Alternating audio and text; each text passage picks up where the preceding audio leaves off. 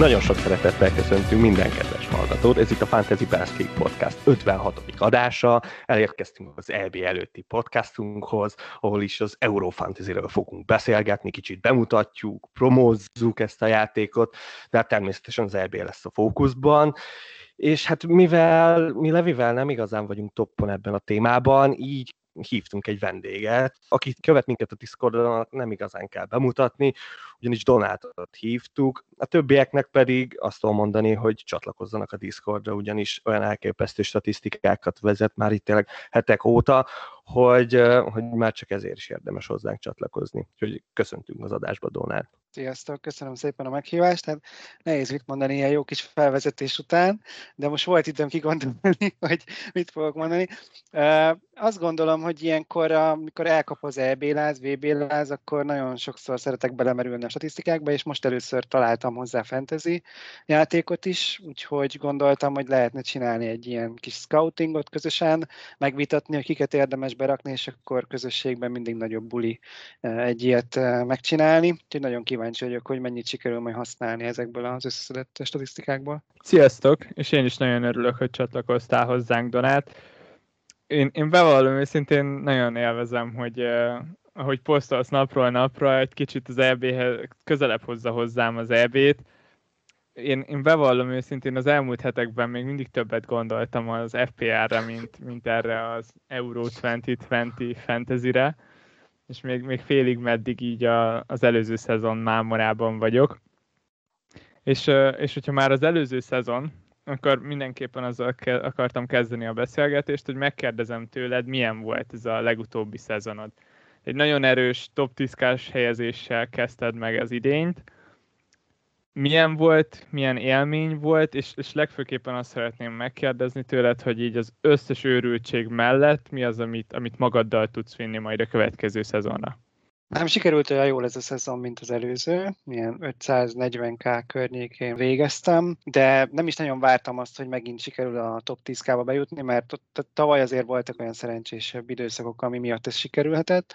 Amit személyesen bánok, az az, hogy most sikerült elkövetni olyan ilyen rookie misztéknek mondanám, tehát ilyen kezdők hibáját, kezdve azzal, hogy valakit túl hamar tettem be, túl hamar vettem ki, nem adtam meg neki az időt, valakit a cserepadra raktam, mert úgy gondoltam, hogy sérült, mondjuk ugye Son. Szóval elkövettem több olyan hibát is, ami, ami hogyha ha nem követem el, akkor lehet, hogy ez egy ilyen erős nem, top 200-kás helyezés lehetett volna, ami még mindig nem a krémek krémje, de akkor úgy valamivel, valamivel elégedettebb lettem volna talán ezért is feküdtem rá egyébként annyira ez, erre az Eurofantasy-ra, mert tudjátok, a való életben is van, hogy hát elúszik a bajnokság, akkor rámegyünk a jó kis kupasorozatra, és kicsit, kicsit, kicsit ezt éreztem itt is, hogy jó, hát most eh, ez a szezon ez annyira nem sikerül, de most itt lesz lényegében hát azt hiszem, hogy hat vagy hét fordulós lesz, ugye három csoportkör, aztán hét. talán négy, tehát hét fordulós hét. Eh, kupasorozat, tehát lehet, hogy esetleg meg lehet menteni ezt az idényt ezzel a, az EB-vel. Tetszik, abszolút tetszik. És említetted, hogy, hogy valamennyire olyan kezdők hibájának gondolod néhány, néhány tévesztésedet. Ettől függetlenül ezek olyan dolgok, amiket jövőre ki tudsz javítani? Hogy érzed? Persze, persze, abszolút. Igazából azért nem javítottam ki eddig, mert nem követtem el. Próbáltam nem elkövetni soha, de néha annyira belelkesül az ember, vagy annyira belelát valamilyen lehetséges forgatókönyvet a következő hetekre, hogy azt gondolja, hogy na most már pedig én, én megszülöm a, az ultimate választ arra, hogy mi fog történni, és ezek általában nagyon rizikósak.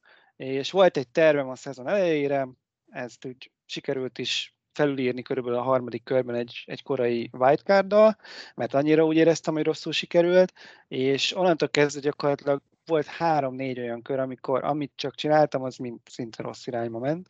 Úgyhogy sokkal türelmesebbnek kell lenni, ami azért nehéz, mert néha bejön a korai wildcard, tehát uh, nagyon nehéz előre látni, hogy pontosan ki fog kezdeni a, ugye az olcsóbb játékosok közül esetleg, és egyébként ezzel majd lehet csatolni az eb is. Ki az, aki játszik, ki az, aki olyan pozícióba játszik, amiben szeretnénk látni, melyik csapat indul jól, mert ugye például a Sheffield United vagy a Wolverhampton is azért egy jelentősebb formahanyatláson ment keresztül az előző szezonban.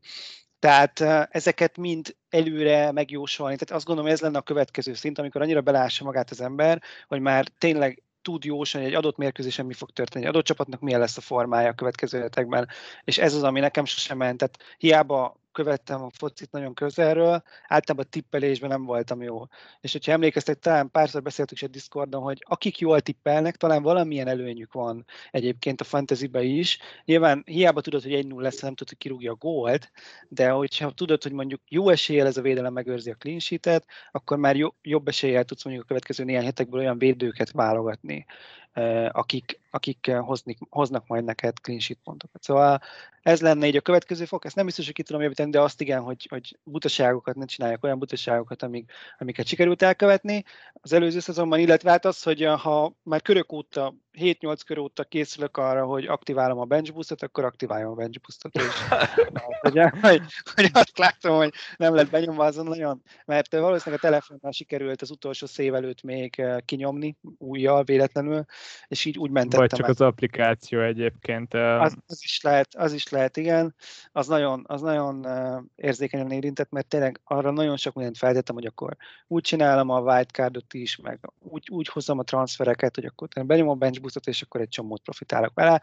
Hát 20 pontra estem el, tehát inkább lélektanilag volt ez nagyon visszavető, nem az, hogy most ezen ment el a szezon, csak utána egy kicsit, mikor az ember próbálja kijavítani az előző hibáit, és akkor még tetézi a hibákat újabbak elkövetésével. Érdekes, amit mondasz. A, a narratívákkal való harc az szerintem az egyik leg, legfontosabb része az FPL-nek. Ugye bár minden Game Week-nek van valamilyen narratívája, vagy az, hogy hozzuk be Ként, vagy az, hogy mindenki rakja ki Mountot, vagy lényegtelen igazából, hogy milyen neveket rakok ide, de van egy, egy ilyen nagy narratíva, ami a, a meta move, meg amit, ami az abszolút népszerű move, és akkor vannak azok a narratívák, amik meg csak a te fejedben léteznek, és sokszor azokkal is meg kell küzdeni.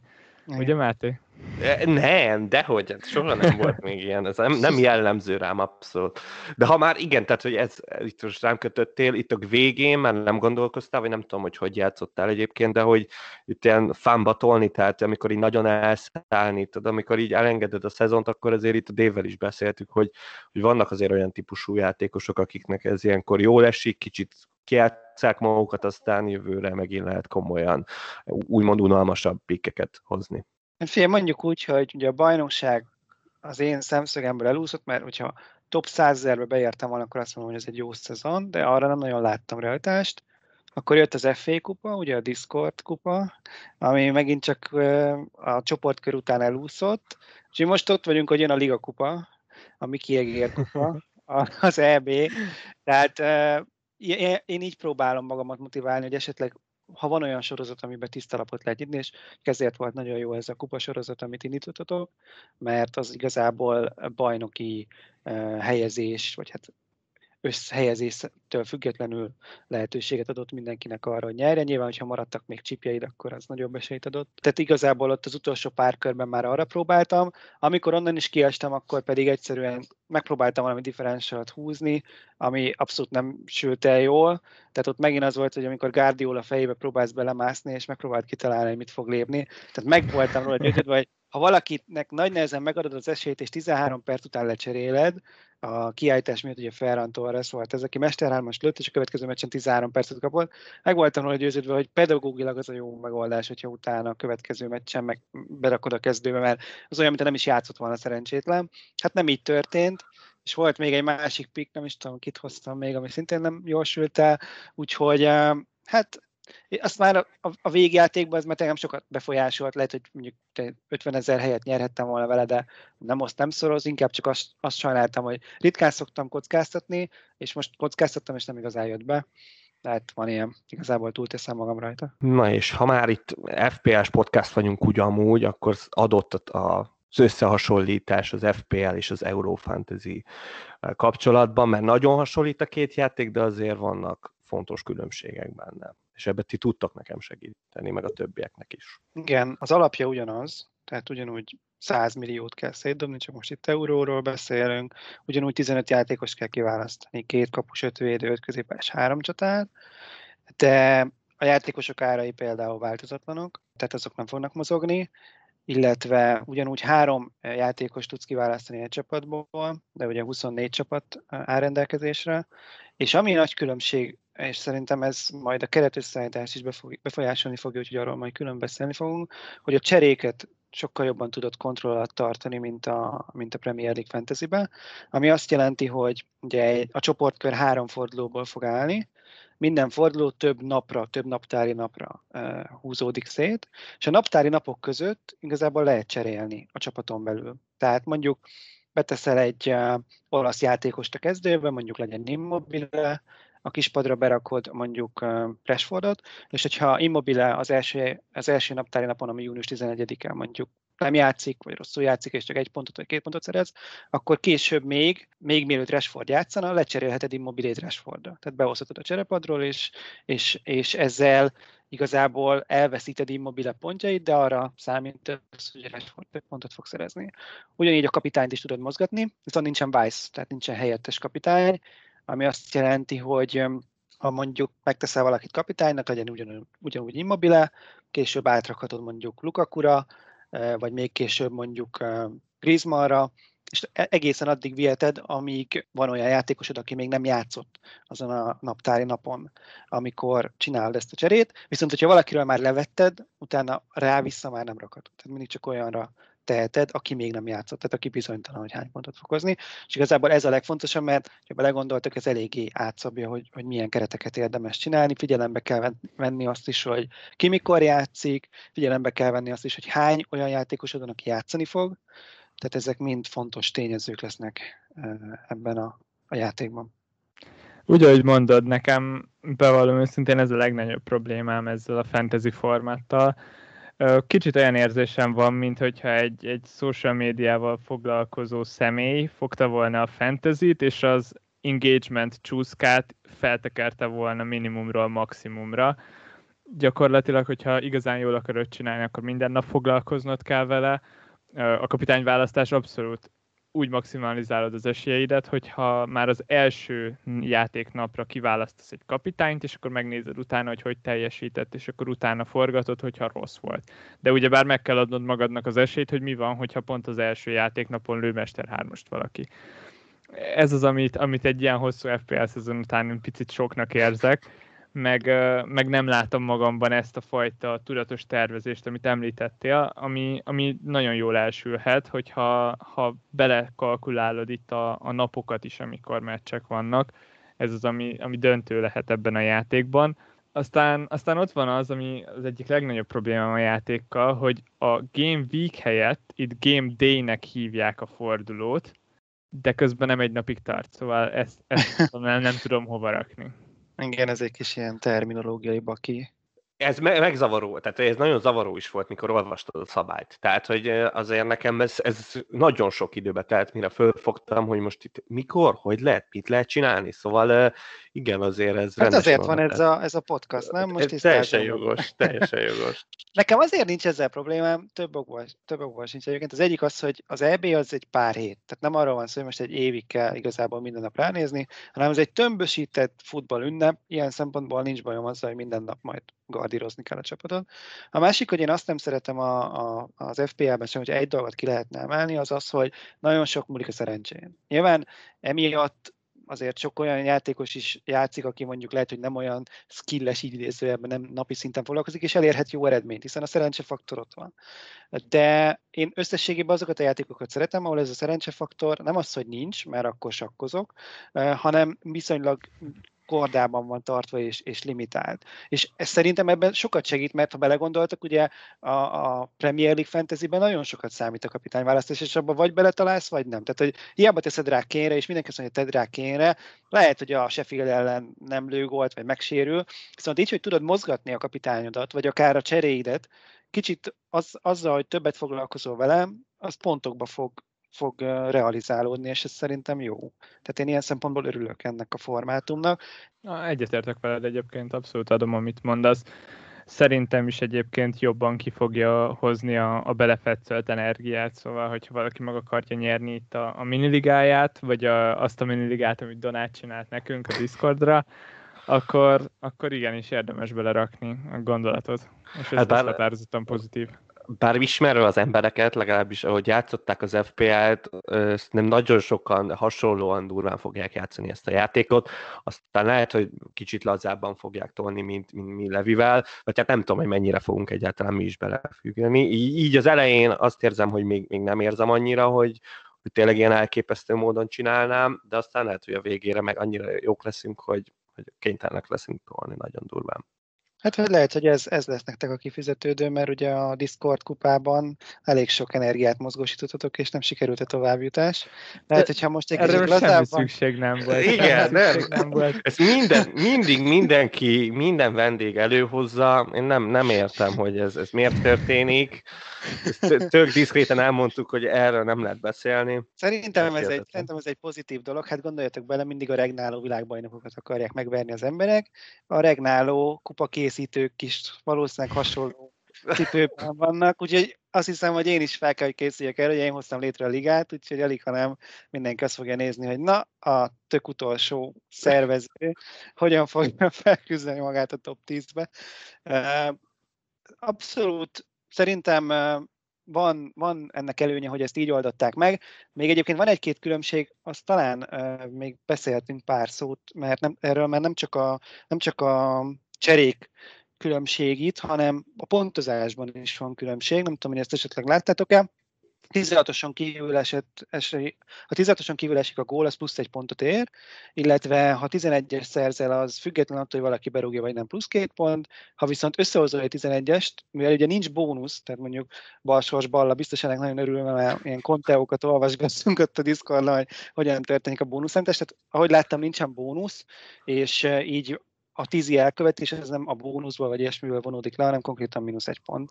Tehát ilyen változtatások is vannak, illetve az, hogy ugye alapvető különbség, hogy ki fognak esni csapatok. Tehát ahogy megyünk tovább a tornán, véget ér a csoportkör, ugye kap mindenki egy ingyen wildcardot lényegében, és utána már az is változik, hogy mennyi keretből gazdálkodhatsz, mert 105 millióra felmegy, és akkor már nem minden csapatból három, hanem minden csapatból négy, és ahogy megyünk tovább, ugye ahogy esnek ki a csapatok, ugye ez a limit is egyre jobban feloldódik, tehát utána, ha jól láttam, minden csapatból öt talán, utána hat is, Igen, nyolc a legvégig. Igen, nyolc, a döntőben ugye nyolc, mert ugye két csapat maradt, és 15 játékos kell kiválogatni, tehát héttel nem működne. Úgyhogy, és ugye a chip stratégia is kicsit más, hiszen itt is vannak chipek, a wildcard, illetve a limit lesz, ami egy free hitnek felel meg, és itt is lesz egy beszélgetés arra, hogy mikor érdemes ezeket előni. Már láttam a Discordon valakit, aki azt mondta, hogy a csoportkörben gondolkodik egy free hitben, ami, ami abszolút valid stratégia. Azt gondolom, hogy minél inkább tartalékod, annál nagyobb kockázatot vállalhatsz az egyenes kieséses szakaszban. Mert ugye, hogyha majd megyünk az egyenes kieséses szakaszra, és mondjuk még nyolc csapat van versenyben, tehát te úgy épített fel a csapatodat, hogy négy csapatból válogatsz, mert azt mondod, hogy ők fognak tovább jutni, akkor ha betalálsz, ugye az egy elég nagy előny, de ha meg nem, mondjuk egyik csapat se jut tovább, akkor ott egy csapatod, amivel nem tudsz mit kezdeni. Hogyha van chiped, akkor ezt bevállaltod, de ha nincs, akkor ennél jóval konzervatív módon, hmm. konzervatívabb módon kell megközelíteni. Én azt mondom, hogy elég a szabályokból, a legtöbben valószínűleg el sem fogják olvasni. Csapjunk a lecsóba, és kezdjük azzal, hogy ki fogja megnyerni az EB-t, melyikek a legjobb csapatok, és, és egyébként a végső esélyesre mennyire érdemes építeni így kezdésből a, a csoportkör legelején? A bukiknál a franciák és az angolok fejfel mellett vezetnek. És ezzel én nagyon ki vagyok akadva. Hát ez, az angolokat mindig magasabb polcra rakják, mint ahol talán lenniük kellene, de a franciákkal egyetértek, tehát ők a regnáló vb úgyhogy... Abszolút, én, én az angol részén vagyok kiakadva. Uh-huh. Hát én, hogyha nem, nem futnak össze a magyarokkal, akkor végig az angoloknak fogok drukkolni, és egy pillanatig nem aggódok azon, hogy behúznák. Ah, szóval az, a hogy csoportból nem tovább. Egyenlőségelet rakni közéjük és a franciák közé, az, az teljesen botrányos szerintem. Az döbbenet. Nagy, nagyon mély az angol keret, és Southgate pedig szerintem bizonyította, hogy azért eh, kompetens edző, ami nagy előrelépés az elmúlt évekhez képest, mint a Southgate előtti érához eh, képest, mondjuk én Samuel Dice szinten, vagy, vagy Roy Hodgson. Most nem azt szeretem mondjuk Roy Hodgson, de nem gondolnám, hogy egy angol válogatott szintű szövetségkapitányi eh, posztra kellene kinevezni, kellett volna. Nagyon mély a keret, ami mondjuk Alexander Arnolddal kapcsolatos viták kapcsán is ugye előkerült, hogy ki lehet-e hagyni, megengedheti-e magának mondjuk egy angol csapat, hogy egy Alexander Arnoldot nem visz ki. Aztán ugye a karma végül is, meg a sors közbeszól de azt gondolom, hogy, hogy ha megfelelően állnak a szakmai részhez, ugye a csoportjuk az eléggé erős, de három csapat is tovább juthat akár. Ugye a, magáról az EB lebonításról nem beszélgetünk, de ugye hat csoportból négy olyan csoport lesz, ahol három csapat is tovább mehet. Úgyhogy szerintem az angolok a csoportjukból tovább fognak menni. Ugye még Horvátország, Skócia és Csehország van ott, ha jól emlékszem. A cseheket én nem nagyon érzem hogy annyira esélyesnek, tehát én őket mondanám így a negyedik helyre, hogyha lehetne tippálni, és a többi háromba pedig az angolok be fognak férni, úgyhogy tovább fognak menni, és utána pedig már nagyon sok múlik a forma időzítésen. De hogy a végén mondjuk egy döntőben van esélyük franciák ellen, vagy a belgák ellen, vagy, vagy most nem tudom az ágrajzokat, tehát hogy kivel, mikor futhatnak össze, az már jó kérdés, de, de én a csoportból való továbbításukon nem, nem aggódom, és, és azt is megértem, hogy miért kezelik őket ennyire ilyen erősen. Nem gondolnám, hogy annyira esélyesek, mint a franciák, de ott vannak nálam is mondjuk a top 4-be. A csoportkörben én is nagyon szeretem őket, tök király, hogy viszonylag gyenge csoportba kerültek, és ők az ilyen felkészülési meccseken, meg a selejtezőkön nagyon jók a kis csapatok ellen. Szerintem is majd az egyenes kieséses szakaszban lesz baj, főleg azért, mert döntetlen esetén ki, ki fognak esni, 11-es nem tudnak lőni az angolok, ezt mindenki Ez az átok már megtört, ez az átok már megtört legutóbb Southgate-tel. Ugye nyertek tizi párbajt, ha jól emlékszem a VB-n. Hát, jó, de EB-n nem fognak nyerni. Vagy nehezen tudom elképzelni attól függetlenül, főleg egy nagy csapat ellen, aztán végképp nem kicsi ellen meg azért nem, mert ők favoritok, de, de hát nyilván aki engem ismer, azért nem fog meglepődni, hogy ilyen két olyan csapatot várok győztesként, akit szerintem nem sokan. A, az egyik, ami ilyen basic ami még akár meg is történhet. Észak-Macedónia. Nem, azért nem vagyok ilyen vad, nem, de az olaszokat, én az olaszokat nagyon érzem most. Annak ellenére, hogy keretileg azért vannak problémáim velük, főleg hátul, de mondjuk a védelmük meg elméletileg jó, még hogyha nevek lebontva azért elég botrányosan néz ki. A másik pedig, aki a, a sötét lónak érzem, meg a nagyon durva underdognak, de viszont nagyon élem őket, és nagyon jó kis csapatnak gondolom, ez pedig az ukrán csapat, akik szerintem elképesztő jók, és szerintem nem nagyon tudják az emberek, hogy mennyire jól tudnak ők játszani. Nyilván azért ott a minőség azért biztos, hogy hiányozni fog, de, de őtőlük sokat várok ezen az elben. Úgyhogy nekem ők a két favoritom. Az ukrán csapat kicsit olyan, mint a Manchester United. Szerintem, Hú, hogyha... Nem láttam ezt a hasonlatot jönni, de... Szerintem van egy egész jó kezdőjük, de akkor lesz baj, hogyha esetleg mélységeiben mondjuk a padról valakit úgy kell berakni, hogy, hogy hozzárakjon pluszt. Ugye Shevchenko az edzőjük. Becseréli magát. Be, ennyi, ennyi nem lesz probléma. Adná, adná magát, de szerintem a, a kezdőjük, meg én is láttam őket játszani, ugye csoport elsőként jutottak tovább a, a selejtező csoportjukból a portugálokat is. A portugálok ellen négy pontot szereztek, tehát igazából nem kaptak ki a portugálok ellen, ami mindenképpen jó elője. Nem gondolnám, hogy végső esélyesek, de de az biztos, hogy nagyon dolgozik bennük a bizonyítási vágy, mert négy éve nem jutottak tovább a csoportjukba. Tehát négy éve ők negyedikként végeztek, és ezt biztos, hogy nem fogják nem szeretnék, hogy újra megismétlődjön.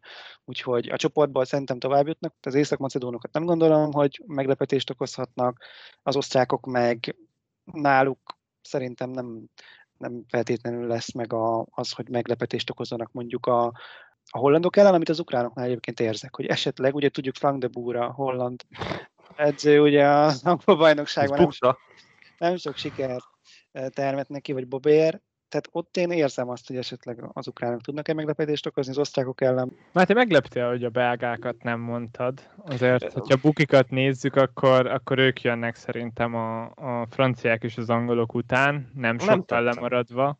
Nem tetszenek. Martinezzel, nem. Martinezzel. Hát igen, azzal is van bajom, abszolút, meg, meg így, hogy KDB neccesen lesz, jó, főleg az elején nem lesz, ott meg valószínűleg nem lesz problémájuk a továbbjutással, de, de valahogy nekem ők kevesek. Tehát ahhoz, ahhoz, hogy a belgákat esélyesnek mondjam, ahhoz kellene egy hazárt, és nincs. És így, így meg, így meg Ja, jó, hát igen, jogos.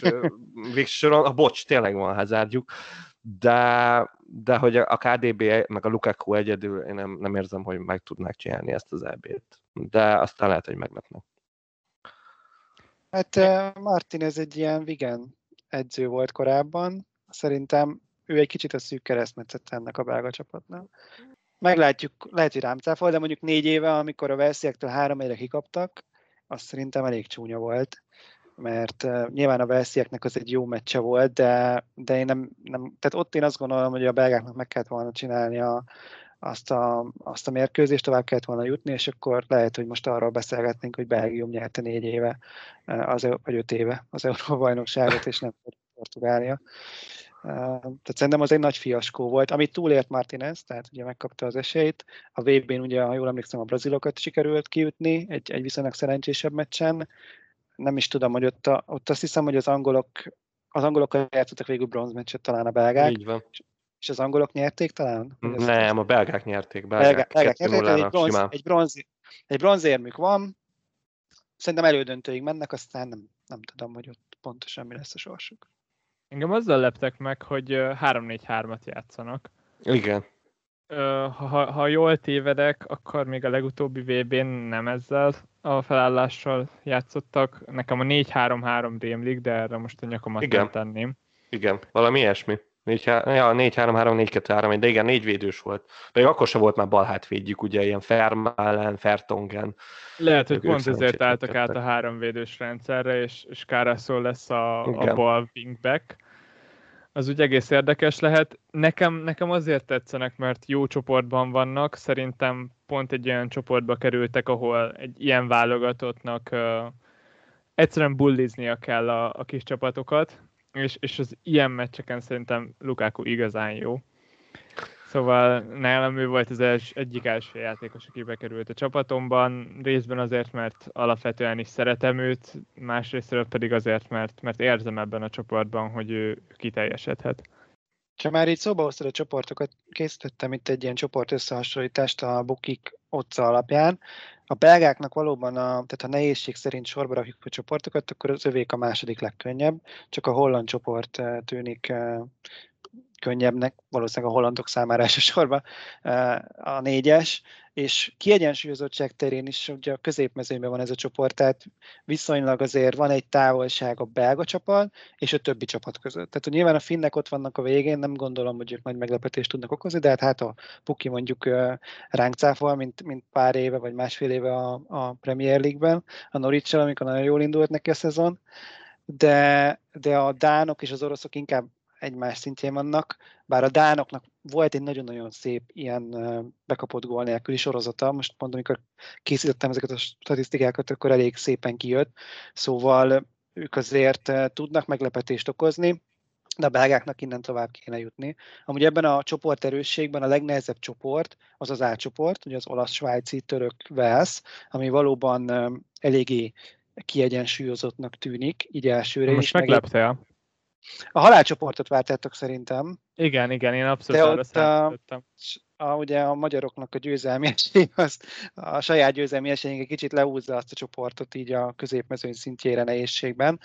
Ugye három csapat tovább juthat, tehát hogyha okosan játszák le a portugálok, franciák, németek azokat a meccseket, akkor papíron mind a három tovább mehet. Nyilván, hogyha mi nem köpünk bele a levesbe, de így, hogy Kalmár meg Szoboszlai nincs, így szerintem erre viszonylag kevés sajnos az esély. Szóval a legnehezebb az az átcsoport, utána az angolok csoportja jön, angol, horvát, cseh, skót, nehézség terén, és az is egy, az is egy kiegyensúlyozott csoport. Tehát a legkiegyensúlyozottabb csoport, ahogy a legnehezebb is az az A, a második mind a kettő ranglistán a D, tehát az angolok csoportja, és akkor utána a nehézség terén jön a mi csoportunk, kiegyensúlyozottság terén meg jön a spanyol, spanyol, lengyel, svéd, szlovák, ami egy kiegyensúlyozottabb csoport a miénknél, hiszen mi azért eléggé le vagyunk maradva a, a másik háromtól, és azért ez látszik ez, ezekben a kimutatásokban. Úgyhogy az olaszok nem örülhetnek szerintem a, a csoportjuknak, mert ott, hogyha ha nem lesz meg nekik az a szokásos ilyen torna csapat feeling, amit ez elég sokszor szoktak hozni, akkor, akkor bajba kerülhetnek, mert ott három olyan csapat van, hogy nincs közte egy észak-macedón vagy egy finn, hanem ott mindegyik pontért, tudom ez közhely, de mindegyik pontért nagyon meg kell küzdeniük, mert mind a négy csapat esélyes, hogy a top háromba, de akár még azt is mondom, hogy a top kettőbe jusson. Hát de pont ezért harmadikként onnan biztos, hogy tovább jutsz. Hát, szóval ilyen, ilyen aspektusa is van a dolognak, mert még... Az, azért nehéz, mert hogyha sok a döntetlen, akkor végezhetsz úgy harmadikként, hogy két pontot van, és ez problémás lehet, hogyha a többi csoport... Jogos, ez mondjuk igaz, ez mondjuk igaz, ez true. Abban van De hát azért egy győzelmet azért mondjuk az olaszoknak ide. Igen, azért elvárok tőlük azért. Ez annyira nem durva ez a csoport, kellemetlen, de azért az olaszok se rosszak. Hát és FPL-ben is elég szokat, szoktunk arról beszélgetni, hogy nagyjából hogy osszuk el a pénzünket, így a csapat összeállítás szempontjából, és itt is abszolút releváns téma, és Donát van valami különbség? Tehát ott adott esetben akár több értelme van a védelemben venni pénzt, mint azt az FPL-ben tapasztaljuk? Ez egy jó kérdés. Igazából próbáltam itt kialakítani egy szerkezetet, ami mentén én próbálom összeválogatni majd a játékosokat, és abban a védelemben nem költök olyan sok pénzt, de, de azért nyilván nem 5 darab 4 milliós védővel tervezek kiállni, tehát azért vannak olyan helyek a csapatban, ahol érdemes mondjuk bevállalni azt a plusz egy-két milliót, és kiválasztani mondjuk egy, egy prémium védőt. Tehát én például úgy alakítottam ki a szerkezetet a saját verziómban, hogy ugye két kapus, és ugye beszélgettünk erről, hogy lehet cserélgetni majd a naptári napok között, de ugyan egy fordulón belül, és én ezért két, mindenképpen két játszókapus szeretnék, majd itt a, a pozíciós ajánlásokban esetleg erről beszéltünk, de nekem két kapus tűnik kiemelkedően jónak a árérték arányban, az egyik a Skrull, ugye kiesett ott Szileszen, ha jól emlékszem, a hollandoknál, tehát kb. 4,5 millióért a holland kezdőkapus az abban a csoportban szerintem elég jó vásárnak tűnik, a másik pedig Schmeichel, aki 5 millióba kerül, és nagyon sok olyan meccse volt a Dánoknál, már a selejtező sorozatban is, meg a Nemzetek Ligájában is, amit kapott gól nélkül le, és ez ugye 9,5, tehát nagyjából 9-10 milliót szánnék kapusokra, védelemre ilyen 23-24 milliót, ami úgy áll össze, hogy van egy 4, 4 milliós ilyen enabler, tehát egy, aki megengedi, hogy más helyekre majd többet költs, más pozícióban, tehát van egy ilyen 4 milliós, de ott is olyat választanék, aki játszani fog, mert, mert én találtam ilyet így a statisztikák alapján, akire azt mondhatjuk, hogy valószínűleg fog játszani ennyi pénzért. Ki ez? Egyébként, a, ha már itt a témánál vagyunk. A, fi, a finneknél láttam ezt, ha jól emlékszem, hogy megnyitom ezt a másik táblázatomat. Tehát 4 milliós sávban. Felháborít, hogy nem a négót mondod. Négó, középpályás. Négó középpályás. Négó középpályás. Egyébként jó pik lehet ő is. 3-4 milliós középpályás van, ezt pont most néztem meg a, a játékban, egyik, egyik Négó.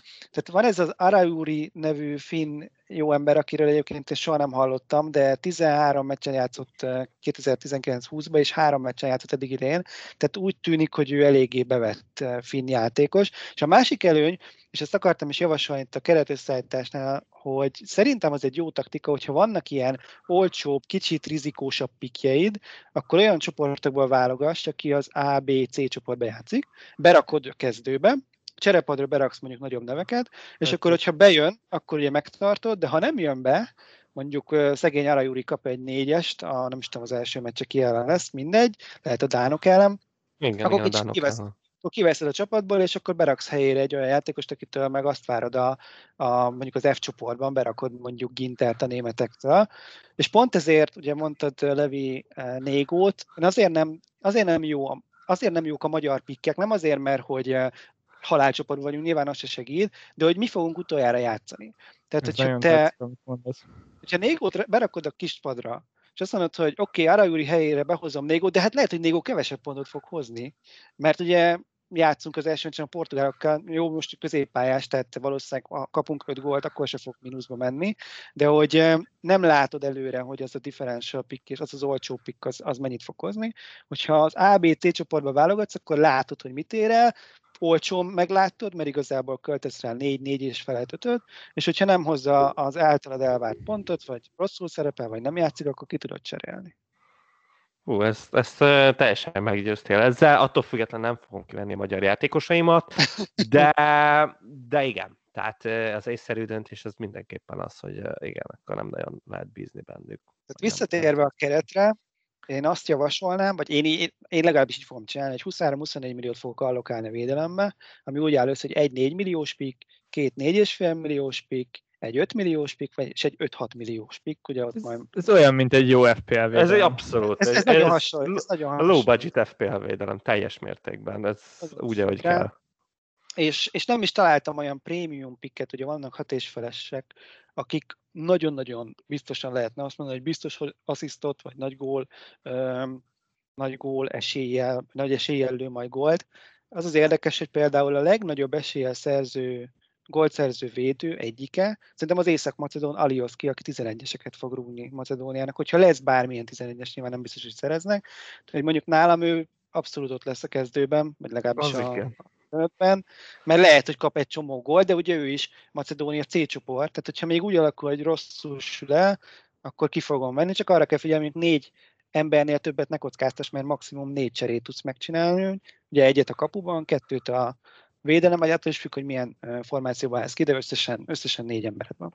Szóval 9,5-10 millió kapuban, 23-24 millió védelemben, középpályára de egy 37-38 milliót allokálnék, ami úgy áll össze, hogy van három ilyen viszonylag budget picked, van egy 5,5, egy 6,5, egy 6,5 hét, tehát ez a három budget pick, és akkor van két helyed, ahova ki lehet választani mondjuk összesen a kettő pick 20 millió, és akkor abban már elég sok prémium középpályás uh-huh. belefér.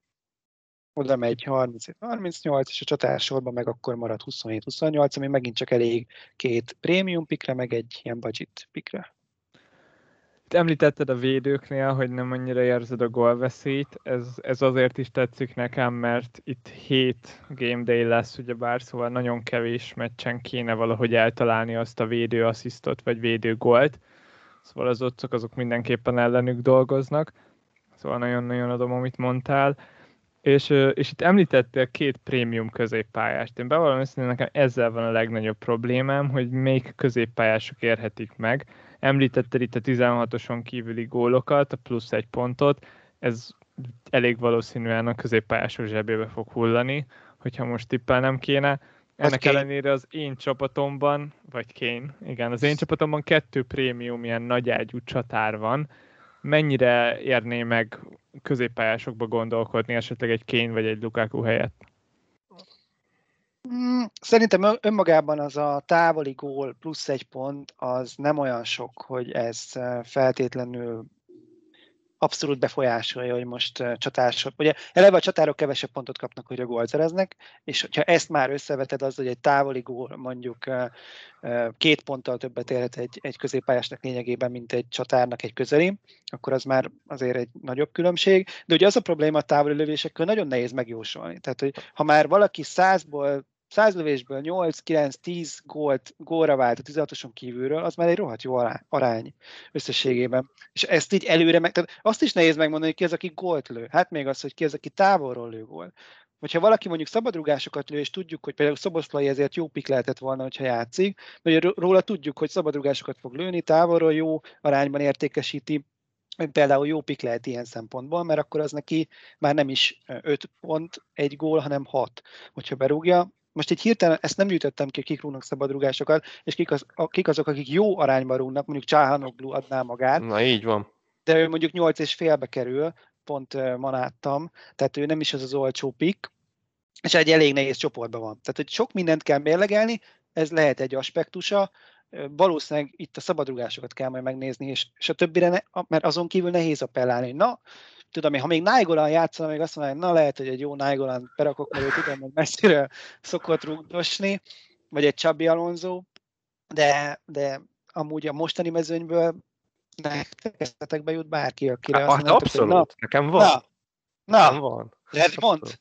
Na, hát az Eriksen mindenképp, Christian Eriksen az abszolút szabad rúgás, messziről azért ő mindig is jó volt. A Gerett Bale szerintem adja magát, tehát Mhm. ő, ő maga, ő maga a nagylövő. Nem tudom, nekem az Insigne is mindig ilyen volt, de hogy nem tudom, hogy mennyire lövi a szabadokat. Hirtelen most ezek a nevek ugrottak be. Eriksen egyébként 11-es is rúg. Tehát Így van, Eriksen így van. Ő egyébként, mindjárt A Bale is biztos 11. 11-es lő. Tehát azt gondolom, csak hogy a Velcieknél nem veszik el Eriksen nagyobb arányba lövi be szerintem, mint Bale. Nekem most, mint hogyha ez rémlene. Hát ez benne van a pakliban, igen. Ugye, itt, hát mondjuk Bale egyet rugott az elmúlt három évben, az belőtte. Eriksen, Eriksennek négyből négy. Tehát egy kicsit úgy mind a kettő száz Ez inkább a volumen az, ami, ami Igen. számíthat a két csapat Igen, közti igen. különbség. De ilyen szempontból akkor Levi válaszolva a kérdésre, mondjuk Eriksen egy egész jó pik lehet, eh, tudva, hogy mondjuk ő rúgja a szabadrugásokat, ő rúgja a 11-est, viszonylag jó csoportban van, ugye az a belga, dán, orosz, finn, a belgák ellen valószínűleg nem sok sót es- eszik meg, de a többi másik két csapat ellen abszolút lehet keresni valója.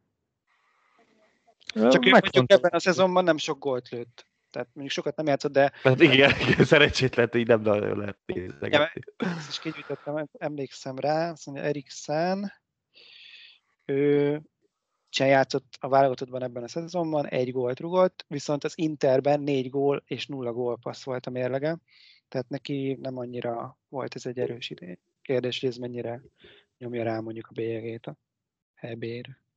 Szóval visszatérve a keretre, én ilyen négy prémiumban gondolkodok, és szerintem, hogyha annál több prémiumot akarsz kiválasztani, és a prémiumot ezt úgy definiálom, hogy mondjuk 10 millió és a fölött.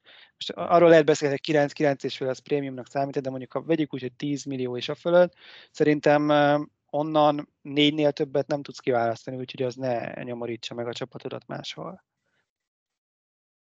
Nekem egyébként Lukaku tetszik nagyon a csatársorból, De Bruyne a belgáknál, a, a középpályára, hogyha visszatér a sérülésből, Depayt is a csoportmeccsekre egyébként nagyon tetszene, hogyha be tudnám valahogy sugasztani, illetve hát ugye a halálcsoportból, és ez is egy ilyen jó téma, hogy érdemes a halálcsoportból választani, vagy mennyire fogják kioltani egymást a csapatok. Nekem Gnabry egyébként nagyon tetszik a, a statisztikai alapján, illetve néztem múltkor a német-dán meccset is, és bár nem rugott gól, de ha jól emlékszem, rugott egy hatalmas kapufát. De a németektől nem félsz? Tehát, hogy akkor ma már nagyon. konkrétan beszéljük a németekről, hát konkrétan az, nem tudom elképzelni, hogy ne legyen hatalmas bukta. Meg, meg hát nyilván mindenki ezt gondolja, hogy nagyon be fognak égni, és akkor lehet, hogy pont ezért nem égnek be, de én szerintem inkább ez a papírforma teljesülés teljes összeomlás. Szóval, Benne van, benne van a pakliban. Nekem igen, tehát elkövettem mondjuk azt a hibát itt, hogy inkább egyéni szinten gondolkodtam Gnabriban a számai alapján, de szerintem inkább nagyobb probléma, hogy a halálcsoportban nagyon kiolthatják egymást a, a csapatok, és most lehet, hogy ez eretnekség, de amit el tudnék képzelni, mondjuk egy cserét, mondjuk két cserét lesz a, a fordulók között a csoportkörben, tehát egy cserét mindig rászánsz arra, aki a magyarok ellen játszik, és ezt behozza. Tehát az a baj, hogy tehát nyilván nem szeretném, hogy a sok góllal kitemnének minket, de látva mondjuk, hogy a lengyelek ellen hogyan játszottunk 3-3-at, én nem érzem ezt a magyar védelmet annyira erősnek, hogy egy francia, egy portugál, egy német csapat ellen 90 percig folyamatosan koncentrálva jó játékot hozzunk. Tehát mondjuk ha Gnabry játszik a magyar csapat ellen, akkor simán el tudom képzelni, mondjuk beteszem a csapatomba, és, és azt gondolom, hogy fog rúgni. Ez klasszikus fekvőrendőr strat- stratégia. Ö, igen, tényleg olyan. Be, beraksz mindig valakit a magyarok ellen, FPL-ben úgyis mindig szív az ember, a magyarok tovább mennek. Igen, az a baj, akkor van baj, hogy kapunk egy hármas, csak nem attól a játékostól, mert akkor minden szinten megszívom. Igen, az a legkellemetlenebb. Igen, azért itt be- lehet bukni azért ezzel a taktikával is. Hát Timo Werner, ez Timo Werner tornája lehet. Tehát azt még el tudom képzelni, hogy Láttad Hogy, a BL döntőben, hogy játszott? Az a legjobb, tehát az azért egy nagyon profi teljesítmény volt tőle. Tehát ennél, ennél azért van, hogy rosszabbul teljesített. Szóval teljesen. Én ez alapján abszolút bizakodó vagyok. Én láttam, Összi- hogy Összjátékban nagyon jó Werner, de amit a kapu előtt Arra hány pontot adnak? igen, na hát, igen, ha, ez egy ha jó kérdés. akkor három, vagy ha kiharc egy 11-est, akkor kettő. De inkább az a probléma, hogy tehát én úgy, le- úgy vettem észre, hogy szinte semmi önbizalma nem maradt kapu előtt most. Abszolút nem. És úgy nagyon nehéz csatárként. Viszont, Annyira hogyha az első meccsen betalál, de ha az első meccsen betalál, lehet, hogy játszakad nála valami gát, és Hát fogadj erre. Az, az a baj, hogy elég drága játékos annak ellenére, hogy amilyen formában van. Igen. És ugye a halálcsoportban a másik probléma, hogy még a franciák meg a portugálok vannak ott is. Például a franciákról, ha valami rémlik mondjuk korábbi VB, EB kapcsán, hogy ők nem viszik túlzásba a gólgyártást. És ezt meg is néztem minden csapatnál, hogy a jelenlegi szövetségi kapitány regnálása alatt eh, mennyi gólt termelnek, és a franciák ebben az összevetésben, ugye mondom, azt hiszem, hogy az ötödikek voltak, eh, Nem, Mert várjál. Zsirúval a csapatban nehéz. Hát az nehéz azért. Benzema dob ezen egy kicsit, az biztos. De hogy azért itt a védelem, a védelem az akkor arra kell tolni. Beraksz három francia védőt, az kész. Ennyi. Tizedikek voltak, a belgák vezetik egyébként ezt az összehasonlítást, három gólt szereznek meccsenként, az olaszok a másodikok Mancinival, 2,43, és akkor így megyünk lefelé, és csak két gólnál vannak a, a franciák, és két gólnál vannak a portugálok is, tehát ezt akartam mondani, hogy itt két olyan csapat is van a halálcsoportban, azon kívül, hogy erősek, de elég nagy hangsúlyt fektetnek a védekezésükre, ami belimitálja mondjuk a németeket is, de egymást is, tehát a franciákat is és a portugálokat is. Simán meg lehet, hogy nulla nullákat látunk, vagy egy gól fogja eldönteni ezeket a keményen meccseket. Egyébként kérdés felétek, hogy ha meg kellene mondani, hogy melyik edző regnál a legrégebb óta szövetségkapitányként a jelenlegi 24 csapatból, melyik edzőt mondanátok? Hát a. Hát így hirtelen, aha, akkor Egyértelmű, most már én is, de amúgy Desampot mondtam volna. Ilyen 192 meccse van Lővnek, 112 Desamnak, egyébként ő a második. És ki a legsikeresebb, tehát ki nyerte meg a legtöbb meccsét a csapat élén? Gyors matekkal akkor lőv. Hát lő vagy gyanús egyébként. Százalékos, százalékos arányban. Tehát, Na, ez nem ér. Um, A Santos se lehet rossz egyébként a portugáloknál. nem, uh, Southgate. Na mondjuk ő jó. Southgate-nek 68, Southgate egyébként dobogós. Roberto Martinez 77%-át nyerte meg a belgáknak a meccseinek. Úgyhogy eh, én az előbb ilyen vigán szintű edzőnek azért leminősítettem, de, de valamit azért nyilván tud. Hozzáteszem, hogy a belga keret azért elég combos. Hát ez az, tehát azért... uh, De itt inkább az a Ezek probléma, a hogy csapatok a selejtezőket egyszerűen farmolják. Szóval az angolok igen. ebből élnek, hogy megnyernek X selejtezőből X mínusz egy meccset, egyet meg leixelnek, vagy éppenséggel megnyerik az összeset, és utána jön egy ilyen nagy torna, És, és ott jön az, hogy, hogy befutcsolnak. De pont ezért én a csoportkörre nagyon-nagyon szeretem az angolokat is, meg a belgákat is. Szerintem a Igen. csoport is adott ahhoz, hogy hasonlóan játszanak, mint a selejtezők során, és, és adott esetben nagy fiúskodjanak a, a kis csapatok kárára. Abszolút élem, meg a portug, vagy mi, a, a hollandok is ilyenek. És akkor ott van az olasz, francia, portugál, akik mindig szenvednek, most is szenvedni fognak a csoportkörbe biztos. Tovább mennek, aztán a végső győztese ezekből kerül ki. Szóval igen, én is el, hogy ez a Olaszok is sztereotípia. hengereltek nekem- egyébként a selejtezőbe, ők is 10-ből 10-et nyertek, akár csak a belgák. Tehát ők voltak a 200%-os. Mondjuk hozzáteszem, hogy az olaszok egy finn, görög, bosnyák, örmény, Liechtenstein csoportból. Mondani akartam. Tehát, hogy azért ezt kontextusba kell helyezni. Itt azért szenvedni fognak a A csoportkörben. belgák ellenben játszottak mondjuk az oroszokkal és a skótokkal is. Ugye az oroszokkal most is egy csoportban vannak, őket oda-vissza vehették 4-1-re, meg 3-1-re. Úgyhogy az lehet, hogy egy jó előjel lehet nekik most így a csoportra nézve is. Úgyhogy én a, én a belgák, belgák közül mindenképpen két embert szeretnék beválogatni, de hogyha védelemre gondolunk, ugye Runcival volt múltkor egy tök jó adásotok, és ő mondta, hogy nem szívesen dupláz be védőket ugyanabból a csapatból. És szerintem ez az EB-re is igaz, legalábbis a csoportkörre nem szívesen tenném így idézőjelben az összes tojást egy kosárba, hanem inkább különböző csapatokból válogatnék játékosokat, és akkor ez a cserék miatt is jó, mert hogyha mondjuk két játékos teszel hátra, és akkor mind a kettőt le kell cserélni, akkor ugye ez már eleve azt jelenti, hogy mondjuk két védőt le akarsz cserélni, akkor három védővel állták ki. A maradék két védőt biztos, hogy be kell hoznod, mert ugye mondjuk teszem, azt betettél mondjuk két angolt, és egyik sem hozott clean tehát hogy olyan szempontból szerintem jobb, hogyha mondjuk öt különböző csapatra dobott szét a védőket, és akkor, hogyha az egyiknek nem jön össze a clean akkor mondjuk lecseréled, és hát, hogyha a másiknak összejön. Tehát kockázat szempontjából eh, szerintem ez egy jobb stratégia. Ezt tetszik, főleg a cserék miatt, igen.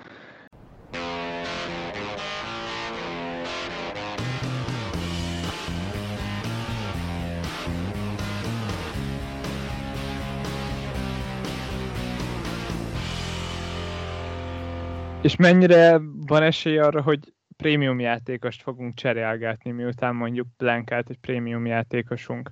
Ugyebár ha már megvan a Blank, akkor nyilván valamennyire adja magát, hogy akár egy védőre is megéri bepróbálni, de, de úgy nem nagyon matekozhatunk arra, hogy majd egy prémium játékos fogunk cserélni. Ezt jól sejtem? Ez jó kérdés, ezzel nem foglalkoztam, de szerintem pazarlás lenne egy prémiumot a cserepadra tenni, mert ugye nyilván stratégiailag lehetőséget ad, de hosszú távon úgyis azt szeretnéd, hogy a prémium, prémium majd ott legyenek a kezdőben, vagy legalábbis a végső 11-ben, akik pontokat hoznak neked.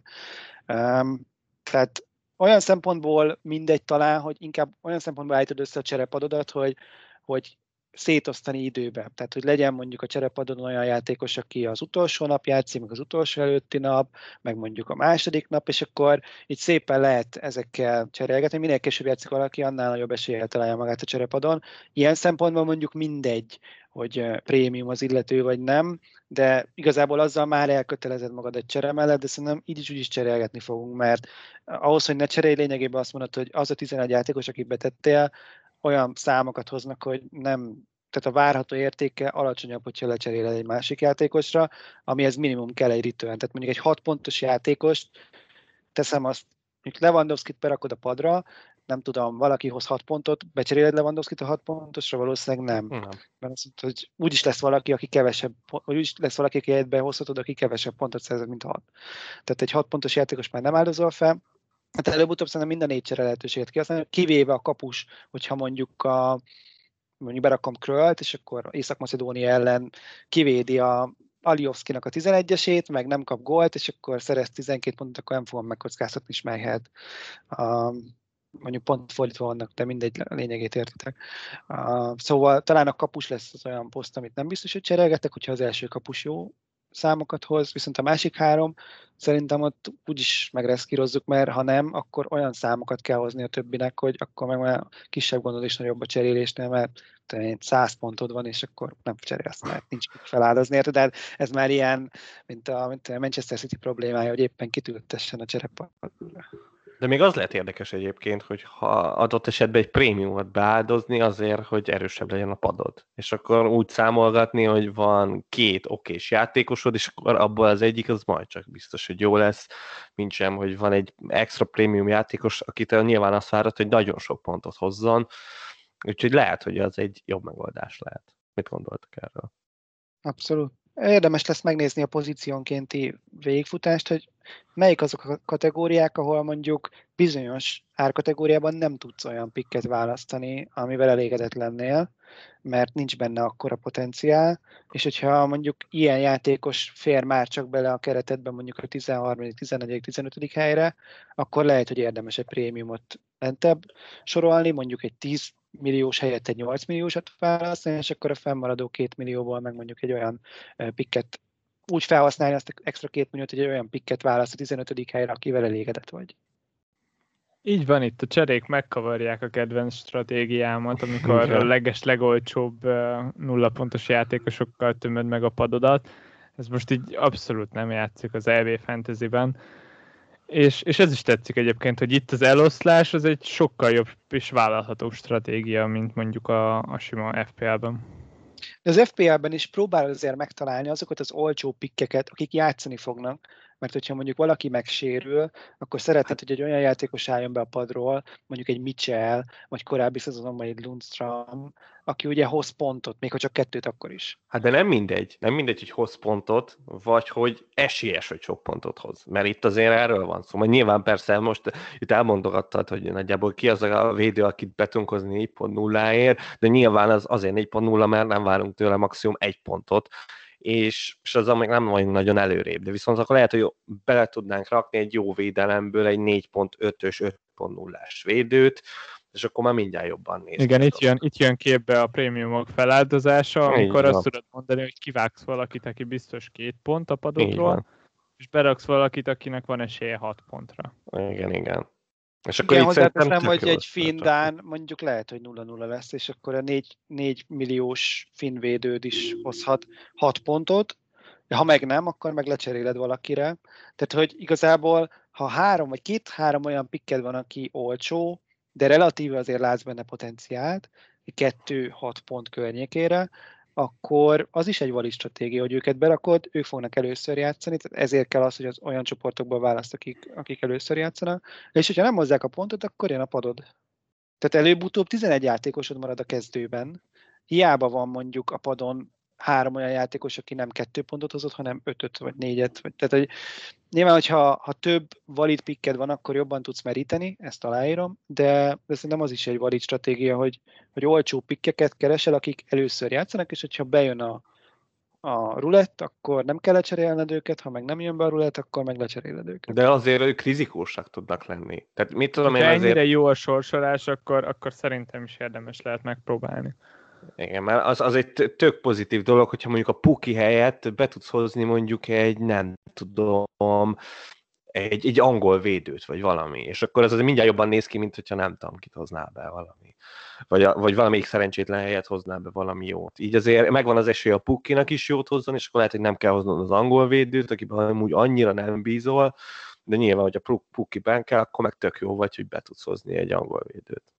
Szerintem nézzük meg a pozíciónkénti összevetéseket, hogy mik azok az árkategóriák, amiből lehet válogatni, és akkor ott szerintem világossá válik majd, hogy, hogy mi az a minimál pénz, amit igazából rá kell fordítani pozícióra, ahhoz, hogy lássál abban a pikben valamennyi fantáziát, és ne csak az legyen, hogy hát valószínűleg játszik 90 percet, de max. két pontot hoz. Végig futottam itt a statisztikákat, és akkor kezdjük a kapusokkal. Itt igazából annyit nézegettem meg, hogy milyen árkategóriában van, mennyi clean van a válogatott csapatban, ugye elsősorban az számít, mert a klub csapatában nyilván az egyéni képességet azért megmutatja, de ott az, a védelem is sokat hozzátesz, illetve hogy mennyi meccsen játszott.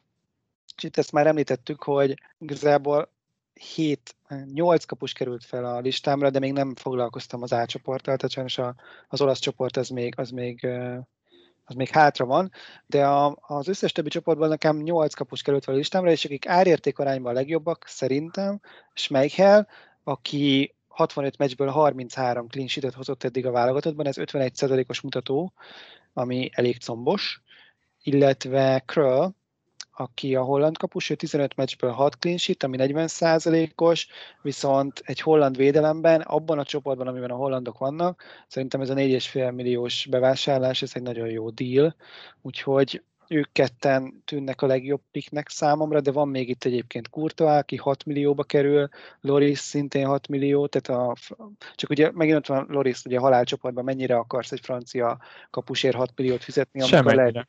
Igen. Igen, Zero. és uh, Rui Patricio megint csak hasonló kérdésköröt és félbe kerül halálcsoportban, valószínűleg jobb helye is van annak az extra pénznek, amit ráköltenél, és ha pedig a lentebbi bugyrokba megyünk, akkor van itt egy orosz kapus Sunin, aki egész jó számokat hozott, ő van még a listámon, neki mondjuk hát 12 meccsből három klincsit, az visszavonom, nem, nem a legjobb szám azért, de, de még úgy valamennyire megütötte abban a csoportban így a, az inger küszöböt, illetve az ukrán kapus és a skótoknál Marshall került még rá a listámra, de az ukránoknál nem vagyok benne biztos, hogy Busan fog védeni, most így Busán, tuti, ez száz százalék. Oké, Én oké, azt érzem, hogy száz százalék, hogy a Busán fog védeni. De Ukrán expert vagyok, tehát teljesen annak tartom magam, én a Busánt érzem meg, annak van értelme. Úgyhogy 4.5-ös Busánt mindenki jegyezze meg. Igen, és a, a skótoknál viszont valószínűleg nem Marshall véd, pedig neki jó számai voltak az elmúlt a 2020-as évben, 7 meccsből 4 clean sheetet hozott le, és az a 7 meccs is elég combos a, a skót csapatban, de szerintem nem ő fog védeni, úgyhogy szerintem ő nem lesz így emiatt jó pick. Úgyhogy nálam, nálam Schmeichel, meg Kröll az a két javaslat, akit a kapusposztra választanék, és itt nem is, nem is láttam olyan nagy versenyt, mert egyszerűen sajnálom kiadni a pénzt egy, egy erősebb kapusért, aki, aki vagy egy halálcsoportban van, vagy pedig nincs halálcsoportban, de hát választhatnék védőt is, akinek ugye van return és ez a klasszikus Premier League fantezis kérdés, hogy megveszel egy Ederson, amikor megvehetsz egy Ruben Diast, vagy egy Cancelót, aki lehet, hogy mondjuk egy asszisztot is hoz, már ha játszik, de most ugye itt nincs Guardiola, tehát nyilván könnyebb a helyzet. Teljesen veled vagyok. Az egyébként felháborító, hogy Marsalt ilyen, ilyen statokkal gyakorlatilag kimondhatjuk, hogy Marsalt keresztre feszítették a skótok, és nem fogják játszani, ez, ez nagyon zavar. De ezen kívül Krulla meg teljesen lekenyereztél. Szóval Az jó. én gyakorlatilag Krullel és egy 4.0-essel is meglennék, de, de azt mondom, hogy egy maximum 5 és felest raknék mellé, mert, mert ha már van egy ilyen jó kapusod, akkor, akkor oda nem érdemes költeni mellé. Newcastle legenda, szóval nem is kell erre szerintem nagyon mit beszélni. Abszolút meggyőzte engem is a Kröllel. Kröll, Busán kettős, szerintem nem tévedett vele az ember sokat. Az, az, az ő volt, ugye, akit Fanhal becserélte 11-es párban. Még Abszolút, így van, így van. Hát ő 14-es, véd, 14-es VB Hát igen, igen és, és, és, a Norrisban is védett pár 11-es. Igen, jó 11-es védő, abszolút. Azt még nem mondtuk el, hogy az egyenes kieséses szakaszban a hosszabbításban szerzett uh, találatokért is ugyanúgy jár pont, de a 11-es párbajban nem lehet pontot szerezni, tehát ilyen szempontból, hogyha kivét három tízit, akkor az nem fog számítani, de hogyha rendes játékidőben vagy a hosszabbításban normál 11-es megítélnek, akkor akkor igenis az számíthat, hogy, hogy mondjuk ő egész jól fogja a tiziket. Egyébként felírtam még Marshall neve mellett is, neve mellé is a 11-es párbaj, mert két 11-es párbajt nyert meg a skótoknak a, az elmúlt szezonban, vagy 2020-tól nézve, úgyhogy nekem ez egy szívfájdalom, hogy valószínűleg nem ő fog védeni, mert egy egész jó kis pik lenne szerintem.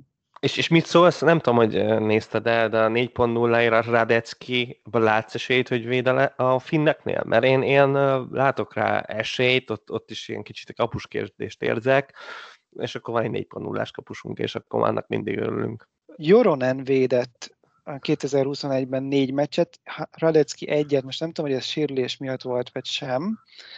Hogyha hát ő akkor... ha ő fog védeni, de ez ilyen lutri, tehát nem raktam bele a csoportba a finnek észtek meccsét, azt hiszem, hogy az volt, amit az észtek megnyertek. Egy hete volt talán, nem tudom, hogy ott kivédett, de az már önmagában nem mutatja, hogy az észtek nyertek. ők nagyon ritkán szoktak mostanában fociba nyerni. És a védőkkel hogy állsz? Védőknél már nagyobb a felhozatal, hogy nyilván ugye az dönt, hogy milyen árkategóriában szeretnél nézni. A, az alsó pikkek közül, ugye már egy, egyet felfedtem a finnek közül, ez az Arajuri nevű játékos, akit tényleg csak névről ismerek. A finneknél van még egy Toivo nevű játékos is, ő is kezdő, és ő is négybe kerül. 20 meccset játszott az elmúlt két szezonban, szóval elég valószínű, hogy, hogy játszani fog, és ebből 10 clean volt, illetve a macedónoknál van még Ristovski, illetve nálunk Fiola, akik négybe kerülnek, és, és úgy valamennyire elfogadható számokat hoztak, és ezért fel, felkerültek a listára. De ugye a macedónokból vélőt berakni, ugye Alioszkit említettem, rajta kívül én másban nem látok fantáziát, a, nálunk meg ugye az a probléma, hogy a végén játszunk, és ahogy mondtam, a cserepadra nem szívesen raknék le egy fiolát, ha pedig nem a cserepadra rakom le, akkor nem tudom kicserélni, eh, hogyha esetleg olyan eredmény születik, ami nem tetszik. Tehát a négyesek az nagyjából ebben a négy játékosban kimerül. Négy és félből ugye egy komolyabb felhozatal van, ott Alioszkit emelném ki, aki mondom 11-eseket is rúg. Az eddigi 43 meccséből 8 gól, 12 gólpaszt jegyzett. Nyilván nem a legrangosabb ellenfelek ellen, de, de azt azért mutatja, hogy benne van gólszerzési potenciál, illetve akit még feljegyeztem magamnak az, még ez egy vicces, ez Joachim Andersen, Dáni játékos, csak ilyen poénból jegyzem meg a nevét, ő eddig öt meccsen játszott a Dánoknál, de mind öt meccset clean sheet-tel hozták, tehát ő ilyen kabala ember. Hát a Viszont nem, hisz, hiszen nem hiszem, hogy kezdő lesz, de ezen fel, erre felkaptam amúgy a fejem. Illetve még itt Klosterman a németeknél, csak ugye megint csak a halálcsoport határolhatja be, ő négy és félbe kerül. Nem annyira gólerős, de mondjuk clean lehetne appellálni, ha nem ilyen erős csoportban lenne. Billy Orbán is négy és feles, benne is van ugye gólszerzési potenciál, de megint csak ugye a halálcsoport a probléma. Szóval Alios kitűnik a legjobbnak, illetve a Dánoknál van egy, nem tudom, hogy hogy kell kérteni, aki Méle talán, ő egész sok meccsen játszott, és neki az elmúlt tíz meccsből 7 clean sheet, két gól, egy gólpassz. Azért az elég jól néz ki, és ő is négy és félbe kerül, úgyhogy nekem ő, ő még egy ilyen Tesco gazdaságos javaslatom. Az ötös, az ötös és öt és feles sában már, már elég sok játékos van, aki szóba jöhet, mondjuk egy Fermálen a belgáknál, aki... aki... Ez nem is játszik. Játszik elvileg. Játszik. Az nagyon hát nagy ez, baj. Az, el... az nagyon nagy baj, ha ő kezd. 9 meccsen játszott, és ebből 7 clean sheet. Uh, nyilván, hogy ha, ha, esetleg, a, ha esetleg úgy, úgy tűnik az edzőmeccsek alapján nem fog játszani, akkor nyilván visszavonom, mert olyat akarsz választani, aki fog játszani, de benne van a pakliba, hogy fog játszani. Kimpembe. Az rip.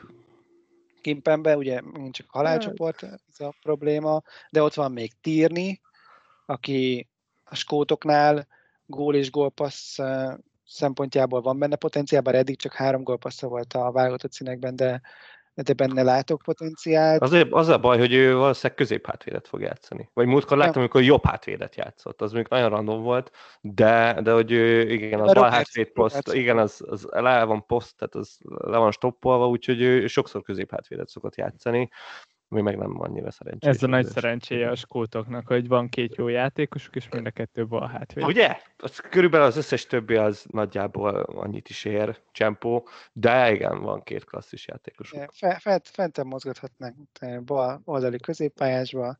És Egyébként igen.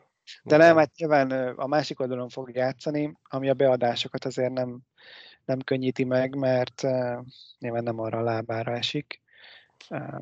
Gaját látom még, aki ötbe kerül, viszont ő nem biztos, hogy kezdő, de neki van két gólya, négy gól. Hát ott a Jordi Alba, hát ott a Jordi Alba, az be, bestoppolja, az, az nagyon durván.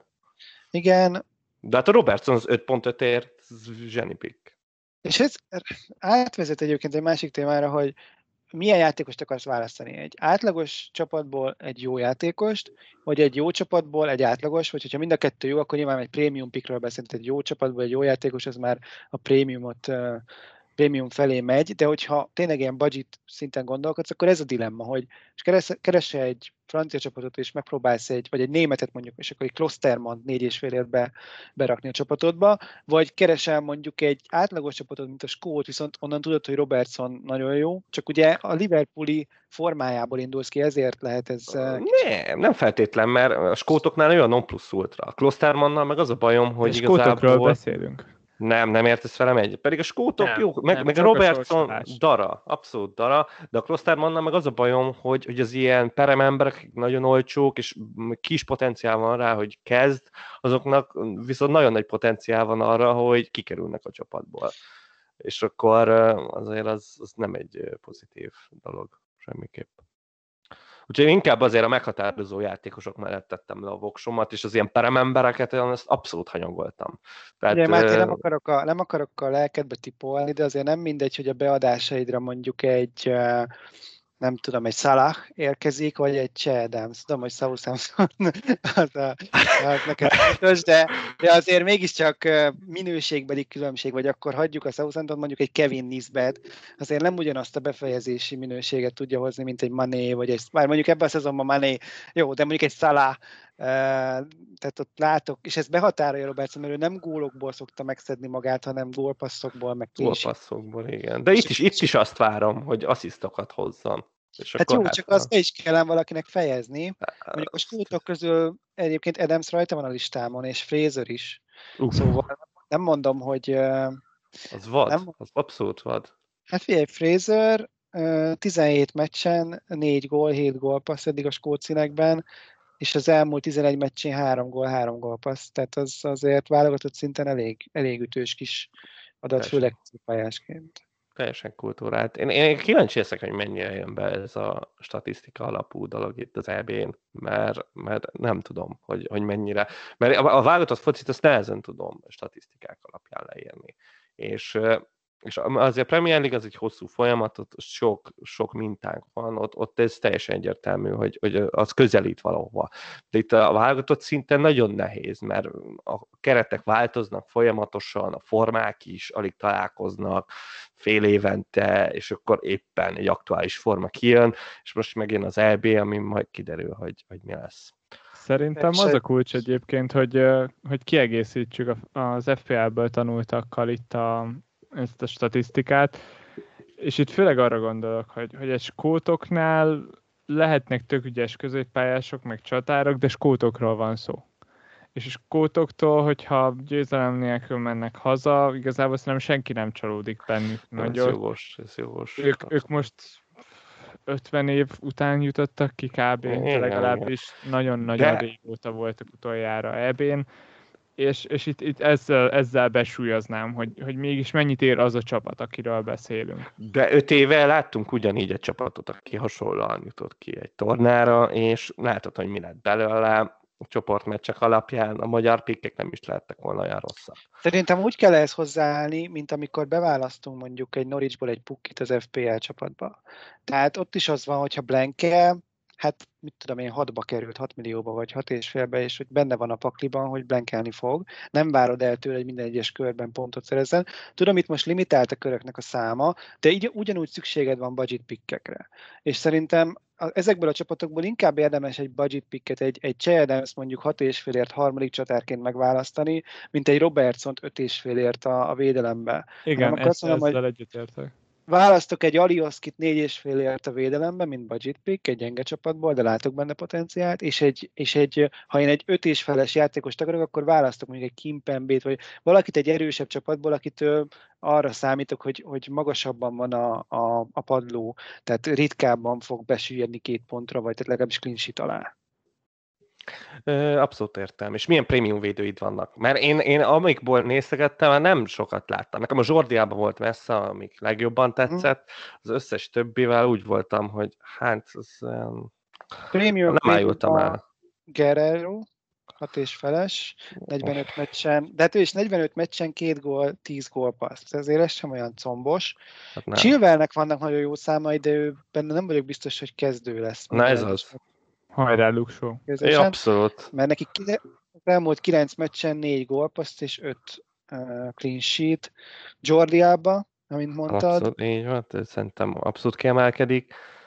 Cancelo tűnik még jónak, relatíve. Relatíve, igen.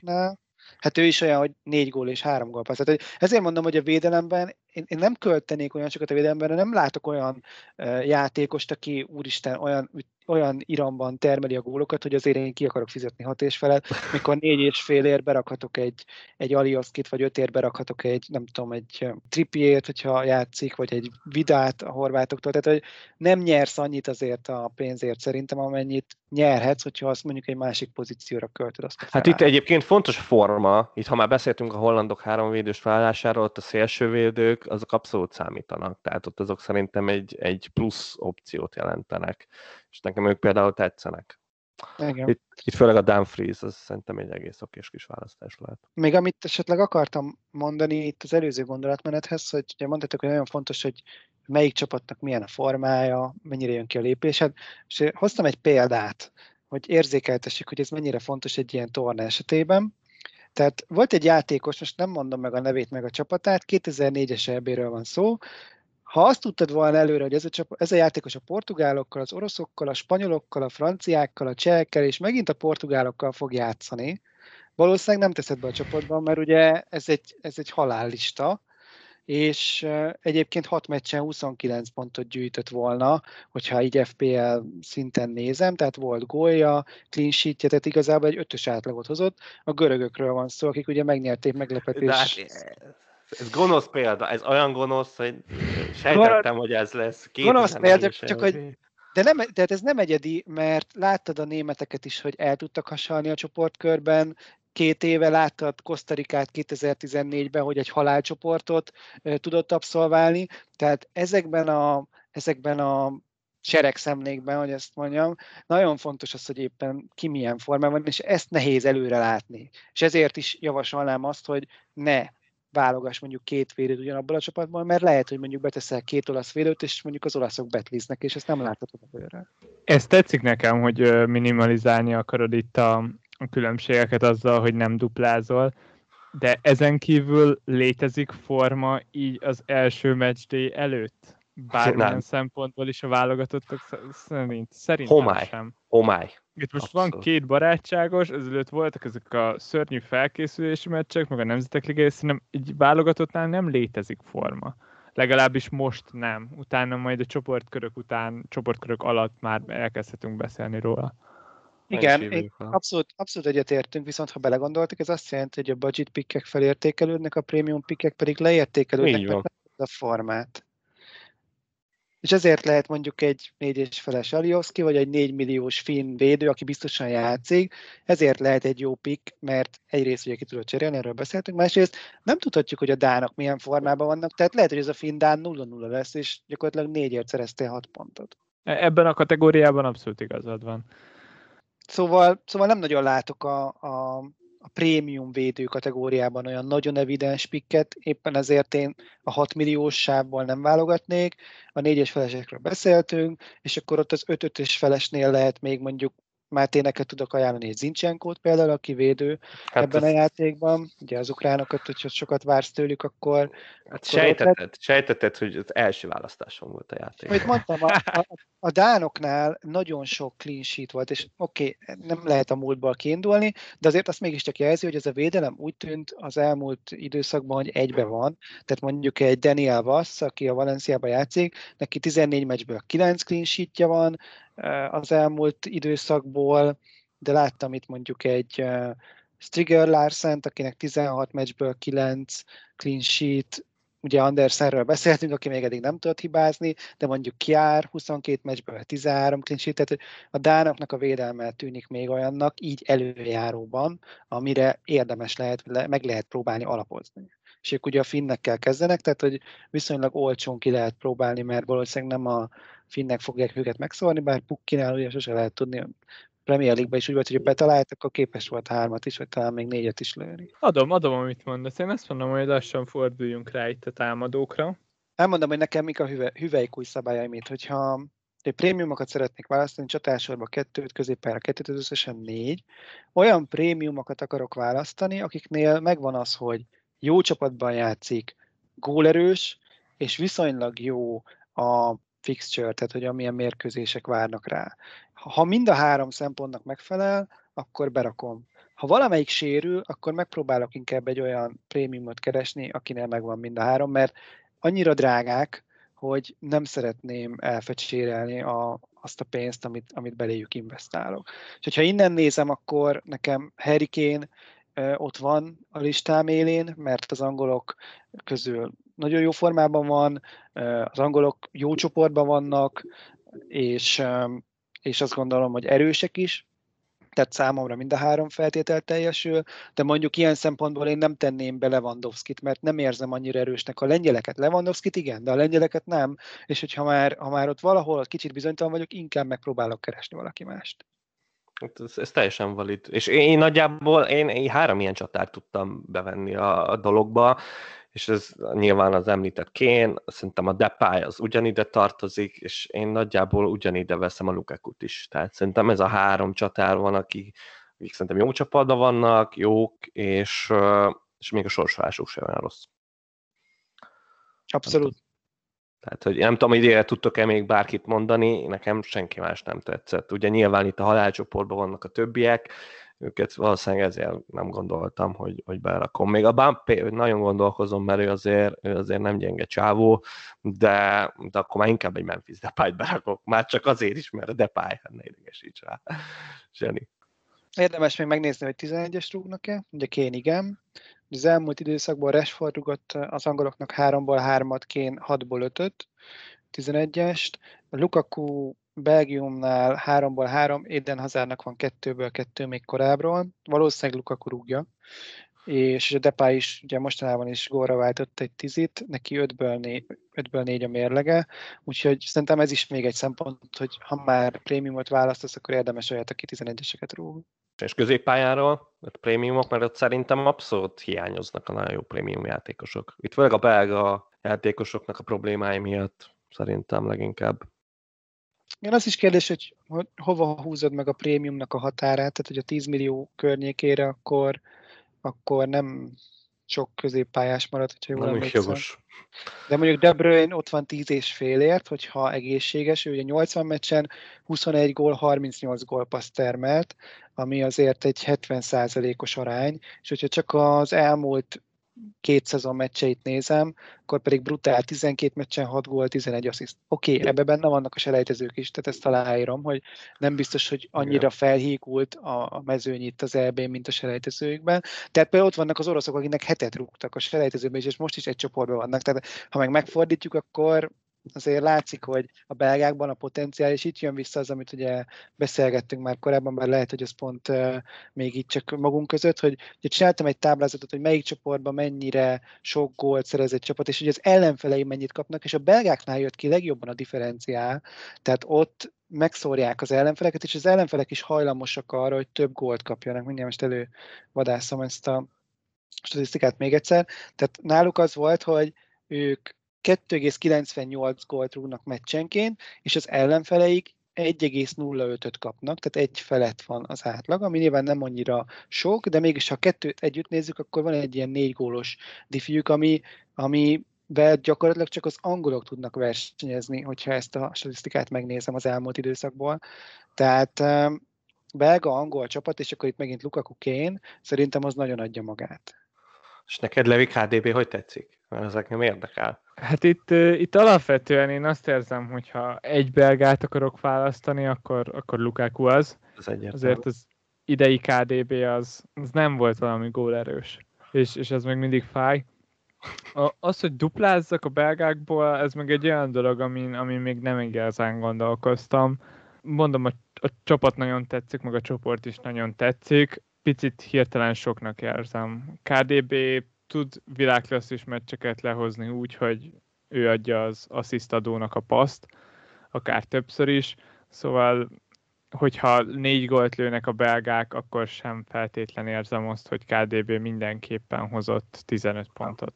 Főleg, ha nem lövő, akkor nekem abszolút kiesik a buliból. Még ha mondjuk lövőben ezt nem tudjuk tutira, bár mondjuk én azt gondolom, hogy ha a KDB, Lukaku, Hazard, ha valahogy összerakják a hármasból, biztos, hogy Hazard lőni szerintem a tizit és utána Lukaku, és szerintem utána KDB valami ilyesmit gondolok. Hát Kevin, nem, Kevin nem lőtt az elmúlt két évben, pedig biztos sok meccsen pályán volt, amikor kaptak. Na ez az. Az alapján ő nem szóval Én kezdve tíz félére ő nálam nem pick, tehát hogy nálam egy kicsit se. Az kb. biztos, hogy az első meccs DN nem fog játszani, ha, ha nem tévedek.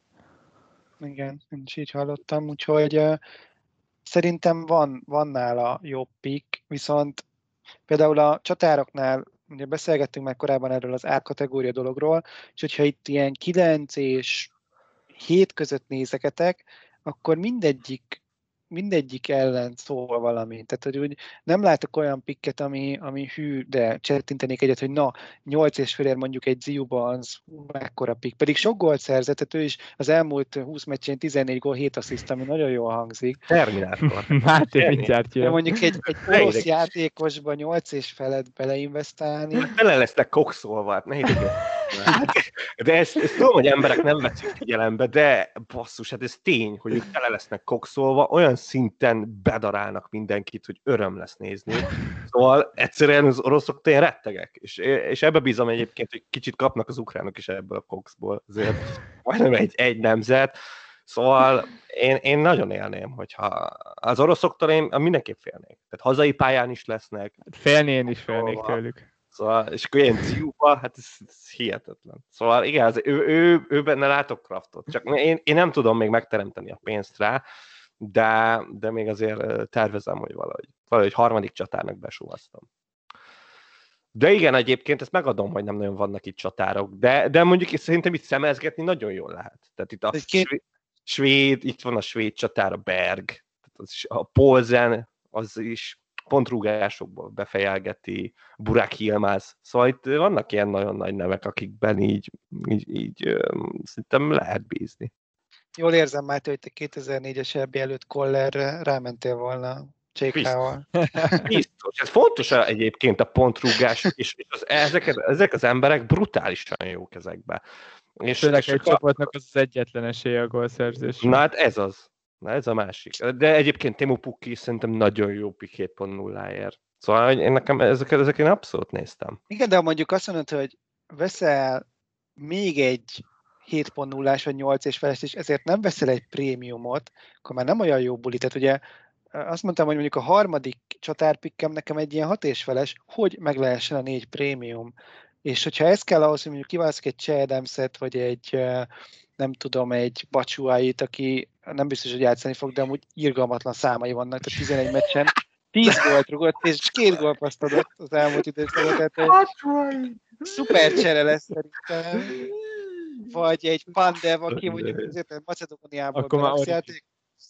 Akkor már Origi egyébként, vagy nem, Benteke. Benteke. Vagy egy, vagy egy uh, Sallai Roland. Hogy ne csak szapoljam a magyar csapatot. Szóval, szóval én inkább érzem azt, hogy oké, okay, egy ilyen kockázatos hat és feles pikket még bevállalok, és akkor cserébe megspórolok annyit, hogy tudjak még egy prémiumot berakni, mert hogyha ilyen ciubákkal, meg a középpályára mondjuk ilyen Zsota, Bernardo Szilvával próbálsz vitézkedni, lehet, hogy bejön, de biztosabbnak érzem azt, hogy kiválasztok négy olyan prémiumot, akitől sokat várok, és akkor beáldozom azt a kettő-három helyet, hogy keresek oda valami budget Na de ki az a négy prémium? Akkor most már mondd el, hogy ki az a négy prémium, kibe ennyibe bízol. És akkor szét... Hát há- hármat összeszedtünk igazából. Igen, igen, azt már elmondtad, de középpályáról még nem mondtál ember. Hát én Nabrit mondtam, de lehúrogtatok, úgyhogy már csak félbe merem mondani. Nekem Nabri játéka nagyon tetszett a Dánok ellen is. Tudom, hogy halálcsoportban van, ezért még nem mondanám biztosra, de hogyha nem ő, akkor, akkor Eriksen, is jó. szemezgetek, illetve illetve Perisicsnek a száma is elég biztatóak. Ő volt még, amin gondolkodtam, mondjuk ő azt hiszem pont az angolok ellen kezd, úgyhogy első fordulóban nem biztos, hogy ez annyira nyerő. Pick Bernardo Szilvának a száma is jó. Tehát, hogyha ha az a negyedik prémium már oda nem tudok valakit választani, akkor nyilván hajlandó vagyok lentebb vinni, és akkor negyedikre csak egy 8 és feles, 9-es, 9 és felest választani, és hogyha marad extra pénz, akkor abból nyilván már lehet így vitézkedni, és akkor bevállalni egy Ziubát, hogyha marad rá elég pénzed, vagy egy vagy egy, nem tudom, kit mondhatok az előbb, egy Pukkit, vagy egy Wernert, nagyon, nagyon játékos kedvedben vagy, de, de inkább, inkább azokban gondolkodnék alap, mondjuk így, tehát választok három prémiumot, és azok köré szeretném szervezni a csapatot, nem az, hogy választok néhány nyolc és feles, és akkor amelyik prémiumot még meg tudom engedni magamnak, akkor azt még beválasztom. Hát nyilván alapvetően így építünk csapatot, de, de meglep egyébként, hogy Gerett Bale-t egyszerűen kihagytad. Nekem, én nekem ő az egyik kedvenc pikkem középpályáról. Az Incsenko, az Incsenko, ú, ez az, ez búcsú meccsein milyen jó lesz. Hát gondold rá. a csapatomat állítom össze, God, akkor... De hát brutális lesz, meg Velszne azt gondolom, hogy jó, szóval, hogy uh, én, én abszolút láttak a Gerett Bélbe Kraftot. Nem érzitek? Tehát nem, nem, nem volt átcsoport, ilyen... Hát az átcsoport még nincs a listámon, Velsz az átcsoportban van, tehát valószínűleg ezért maradt ki. Immobile is lehet, hogy ezért maradt ki, meg Insigne. Tehát, Insigne, uh, így van, abszolút. Arra nem maradt elég idő. Így a... De Levi, nálad? Bél? Abszolút nem.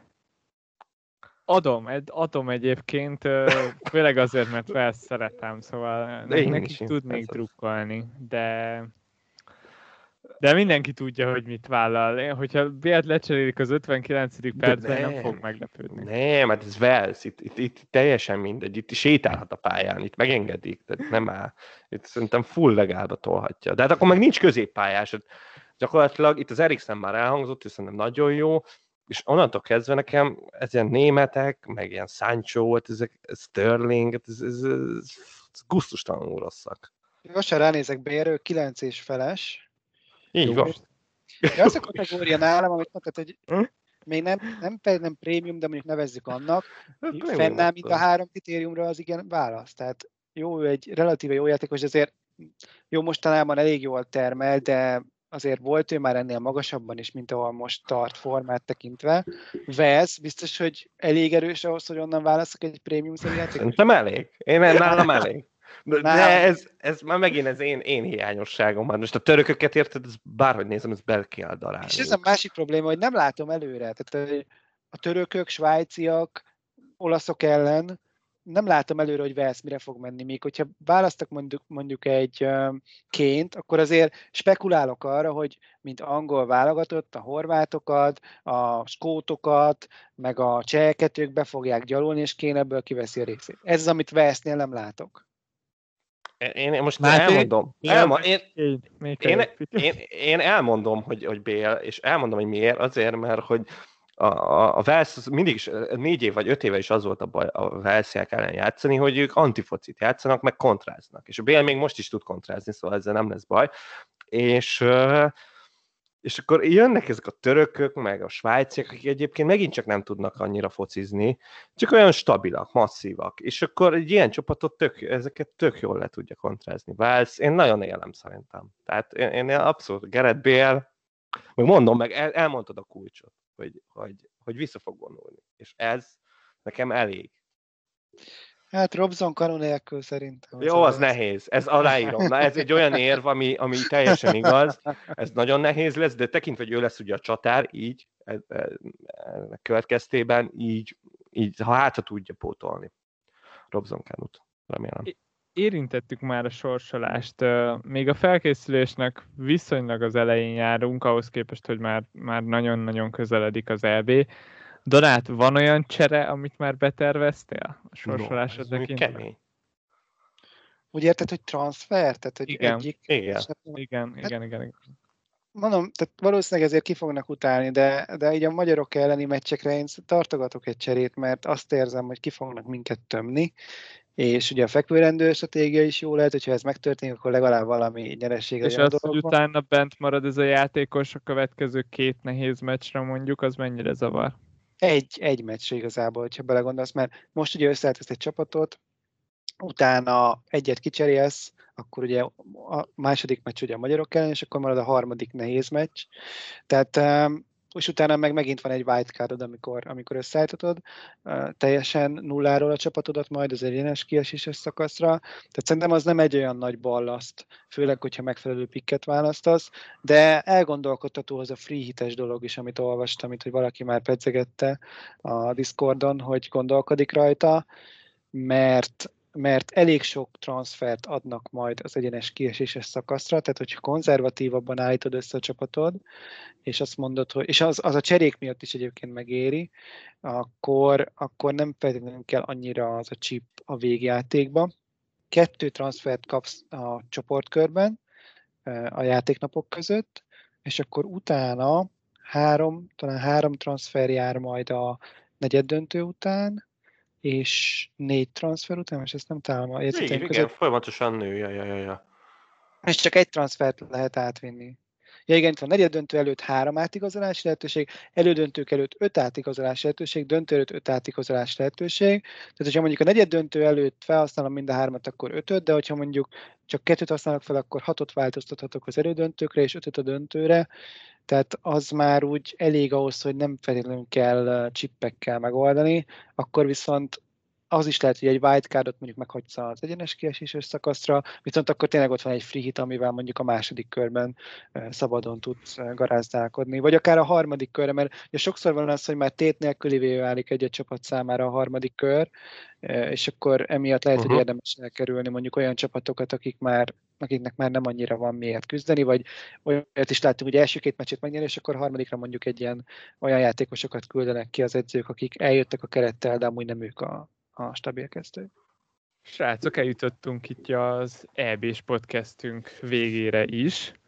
Mi Mátéval azt beszéltük meg, hogy a, a Game Day-ek között így a Fantasy EB-vel már nem fogunk készülni.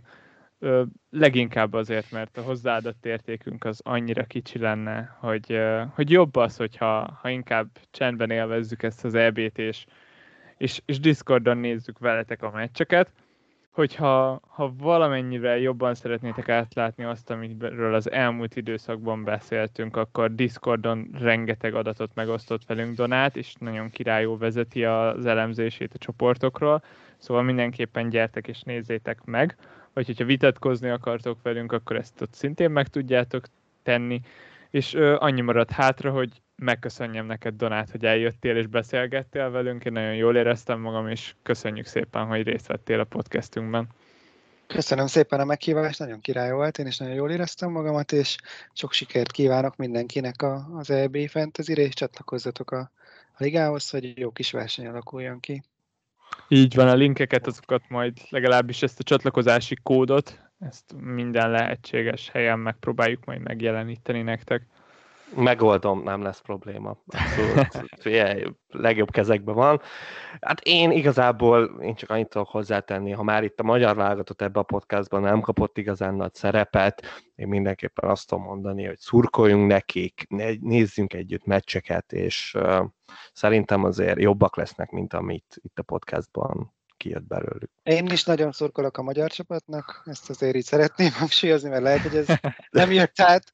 Uh, nyilván, amikor, amikor fantasyzel, akkor meg kell próbálnod uh, azt, nem a szívedre hallgatni, hanem inkább az eszedre. Nekem nagyon alacsonyan vannak a várakozásaim, úgyhogy innen csak pozitívan tudnak meglepni. A srácok, nagyon szurkolok nekik. Hajrá, sziasztok! Sziasztok! Hajrá magyarok, sziasztok!